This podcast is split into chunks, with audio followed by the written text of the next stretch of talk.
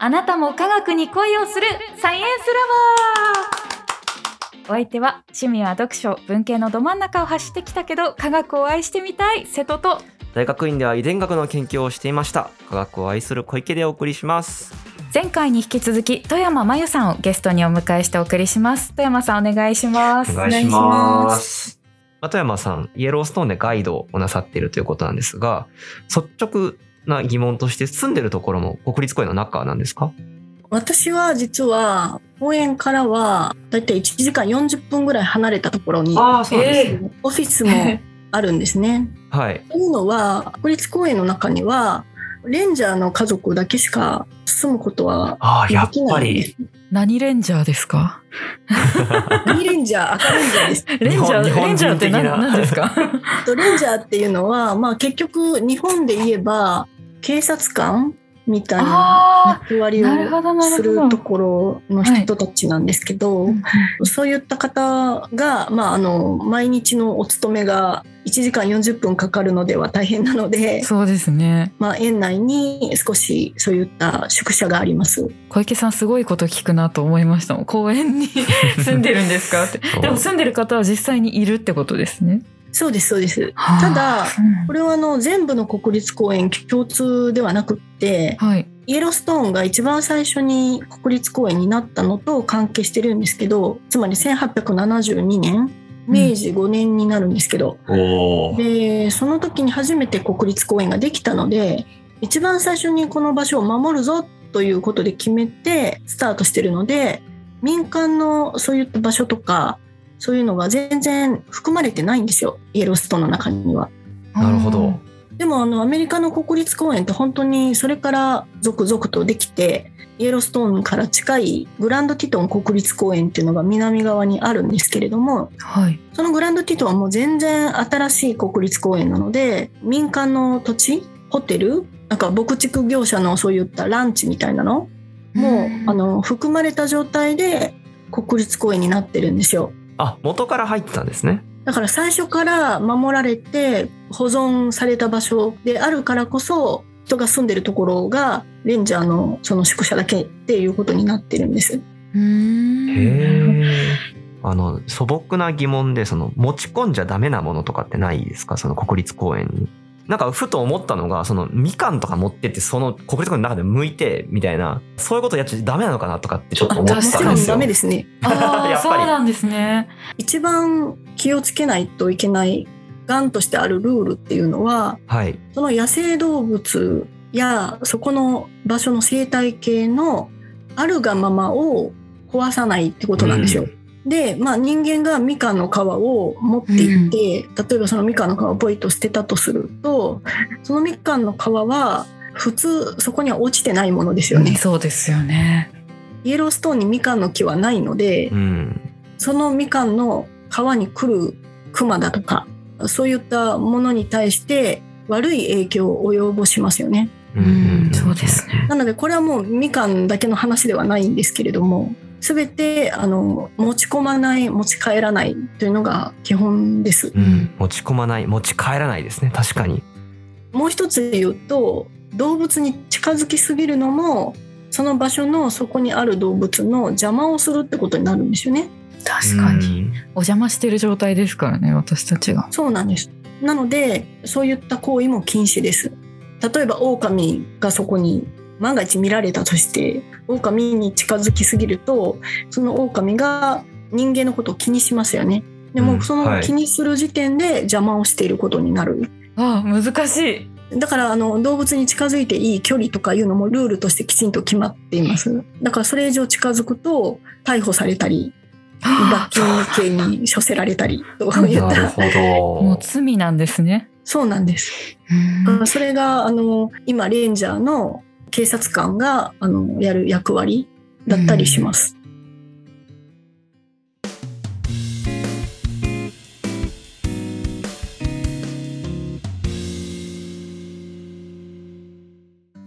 イエローストーン国立公園なんですけど、はい前編でちょっとその世界最古の公園だみたいな、そうですねさっきも話出てましたけど、あの、世界最古ならではで、やっぱそのいろんな失敗をしてきたっていう話がありましして、そこについてちょっとはい。1872年に公園ができた時に、まあ、国立公園ってそもそも何ぞやみたいな。うん。何もあんまりそういう概念なく、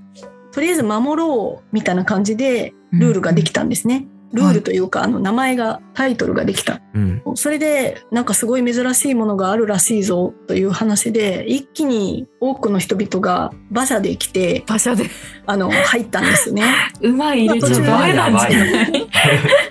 なのでそんな人間が来るんだったらまた悪い人間も一緒にやってきて追いはぎする人間とかも出てきたんですよ。えー、なんてこ最初の頃とは無法地帯なような状態だったんです。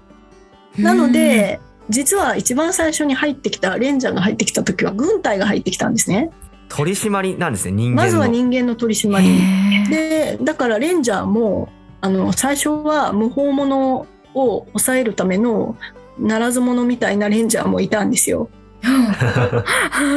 えただ強いみたいな感じですか？ワルのレンジャーがいたんですだね。から、まあ、野生動物に対してもあんまりそういった守らないといけないとかっていう意識もその時にはあまりなかったのでそういった動物を撃ってそれを自慢したりする、えーなんとそれをレンジャーがやってしまったりっていうこともあったん許ですね。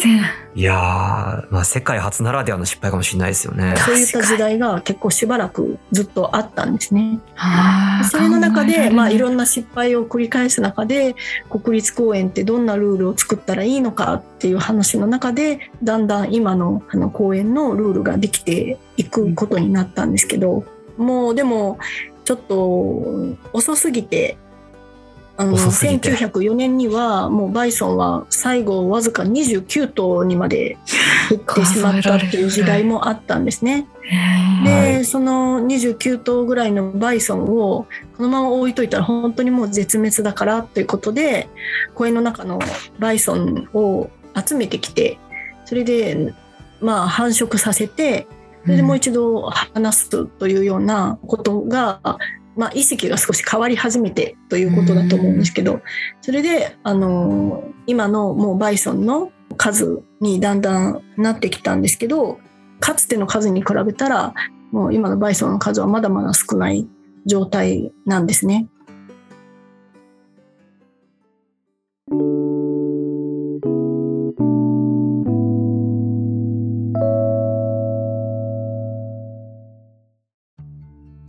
あの、先ほどもその狼がイエローストーン国立公園内にいるというお話だったんですが、イエローストーンを語る上で外せないのが僕は狼の話だと思っています。一度狼は絶滅しているんですよね。そうなんです。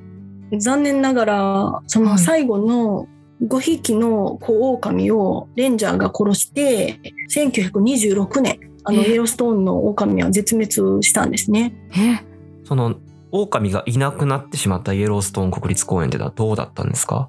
狼は生態系のピラミッドの一番頂点にいる動物なのでその狼がいなくなることでエルクがこのはい狼の一番の餌だなんですけど、うんでこのエルクがものすごく増えたんです。天敵がいないからっていうことですね。そうです。で、エルクが増えて、あっちこっちの植物、自分の好物の植物をもう思うままに食べ始めて、あの天敵がいないので、全然危険を感じない状態で、うんいつでも安全なので、のんびりなるほど。食べるんですよね。食べ尽くすまで食べると次へ移動。なので、もうそこまで食べられてしまうと、もう枯れるしかない。で、枯れて根っこがそこで支えていた地面も全部流されるしかない。大体あのエルクがよく食べる植物が川沿いの柳の仲間だったりするんですけれども、そういった柳の仲間がのり面とかのその土砂の流出をずっと塞いでる状態に根っこをずっと張ってるんですけど、そういったことで土砂も流されてしまう。で、水も濁ってしまう。で、水も濁るし、そしたら魚も住めなくなりますよね。あ全部ダメだ連鎖しますねで、その植物に巣をかける鳥も、あとその植物を食べてダムを作ってたビーバーもどんどんもう全部暮らせなくなってしまったんですね。あー崩れますねドミノ倒しですね、そうです本当にね。。なので、一時は、イエローストーンはもう今月面のクレーターのね月面のようで何もない状態っていうふうに言われた時代があったんですね。なるほど。しかしそこから狼を再導入するという決断になったわけですね。94年95年カナダから49頭ぐらいの狼を再導入って形で連れてきたんですけどえも持ってきていいんですか？そこまでにまあ至るまではいろんなもちろん反対の声だとかそういうのもずっとたくさんあったんですけれどもはい。それを超えてやっぱりイエローストーンを元に戻していかないといけないっていうそういった意識の人の方がもっともっと多かったんですね。うんまあ、狼がどんな生態の動物なのかとか結局生き物としてどういうものなのかっていうのをずっと説明をし続けてそれであの何度も何度もそういった説明会を開いて人々の意見を聞きながらじっくりじっくり進んだというふうに聞いています。うんあのちょっと素人の考え方だとと狼を連れてくるっていう方法よりもこうエルクをこう減らせばいいんじゃないかとかも思うんですけどそこはなかったんですか？あの狼ってバイソンとかエルクに比べたらもっともっと体格はちっちゃいだから群れで頑張って、あの協力し合いながら一頭の獲物を倒すんですけどなのでたくましいエルクだとか次に子供を産む力のあるメスだとかを倒すのは全部難しいんですよ。なのでやっぱり狙いやすい倒しやすいものから頑張って狙いを定めてうん。倒しますよね。そうすると怪我をしてるエルクだとかあとはあのお年寄りのちょっと力がもうないエルクだとか。はい。でまああの子供のエルクだとかっていうのをやっぱり狙うことになるんですよ。でで人間がハンティングしようと思うと選べないですよねそんなの、うんそうですね。見つけたエルクを殺す。うんうん。そしたらそのエルクの例えば次のあの世代を育てることのできる母親のエルクを殺したりあと次の世代を担うオスのエルクを殺したりすると全くその生態系への影響っていうのは狼があの選んで殺すエルクと人間が選んで殺すエルクと違うんですよね。で特にハンターってたくましくてかっこいいのを狙うじゃないですか。狼のハンティングの代わりはお人間には伝わらない。なるほどなるほど狼がいることによって良くなったことというか、そういうところは、もうまず本当に狼が入ってきたことで先ほど言ったようにエルクが漫然と草をはむのをやめた。うん。つまりね。狼がここに来たかもしれないって思っただけでもう場所を警戒して移動するようになったんですよね。単にもうエルクがあのハンティングされて数を減らしたということだけじゃなくてあのもう狼がそこにいる天敵がいるって警戒することであのエルクがどんどん移動していくことでまず植物が復活してくるっていうそういったことが分かってきたんですよね。なるほど。単なるその個体数の調節に限らないというか、とどまらないんですね。はい、でそういったことであのビーバーも40年ぶりに戻ってきてますしうんだからビへーバーがまたダムを作り始めたらそこにまたあの川のよどみができてで魚も戻ってきますよね。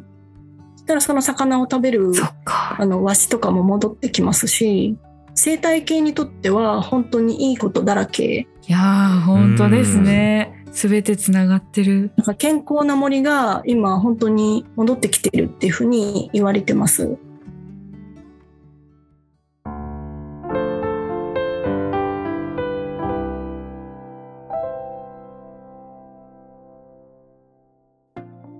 最後になんですがぜひ富山さんからイエローストーンの PR とかなんかメッセージとかそういったものがありましたらお願いします。本当にねあのいろんな顔をうん。持ってます、うん広いだけじゃなくて南と北と全く違う顔で標高の高いとこと低いとこでまた違う顔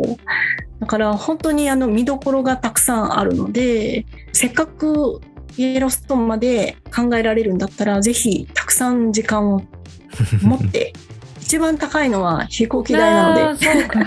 あとただ表面だけパラパラっと、うん。あー綺麗だなとかだけじゃなくてぜひ深いところの部分をあの考えたらもっと面白いのでそのあたりをもし一緒に共有しながら回ることができたらすごく嬉しいです。そうですねぱい休み取っていや時間取るのが一番大変ですよね。そうですね。でもどっぷり浸かりたいです。いや本当にぜひ行かせてください。お待ちしてます。田山さんありがとうございました。た。どうですか瀬戸さん。行きたく？いやめっちゃ行きたいですよ。よっしゃ いやもうなんかなんでしょう。もう私の考えがめちゃくちゃ浅はかだったなっていうので。いやあの本当にお話聞けば聞くほど生態系って複雑に絡み合ってるんだな、深いもう楽しそう。いやイエローストーンちょっといいとこですね。行ったことないけどいいととこだってことはもうすごく分かりました。たサイエンスラバーはツイッターのハッシュタグも作っています。ハッシュタグサイラバラジオカタカナです。ハッシュタグサイラバラジオで感想お待ちしています。引き続き聞いてほしいです。よろしくお願いします、お願いします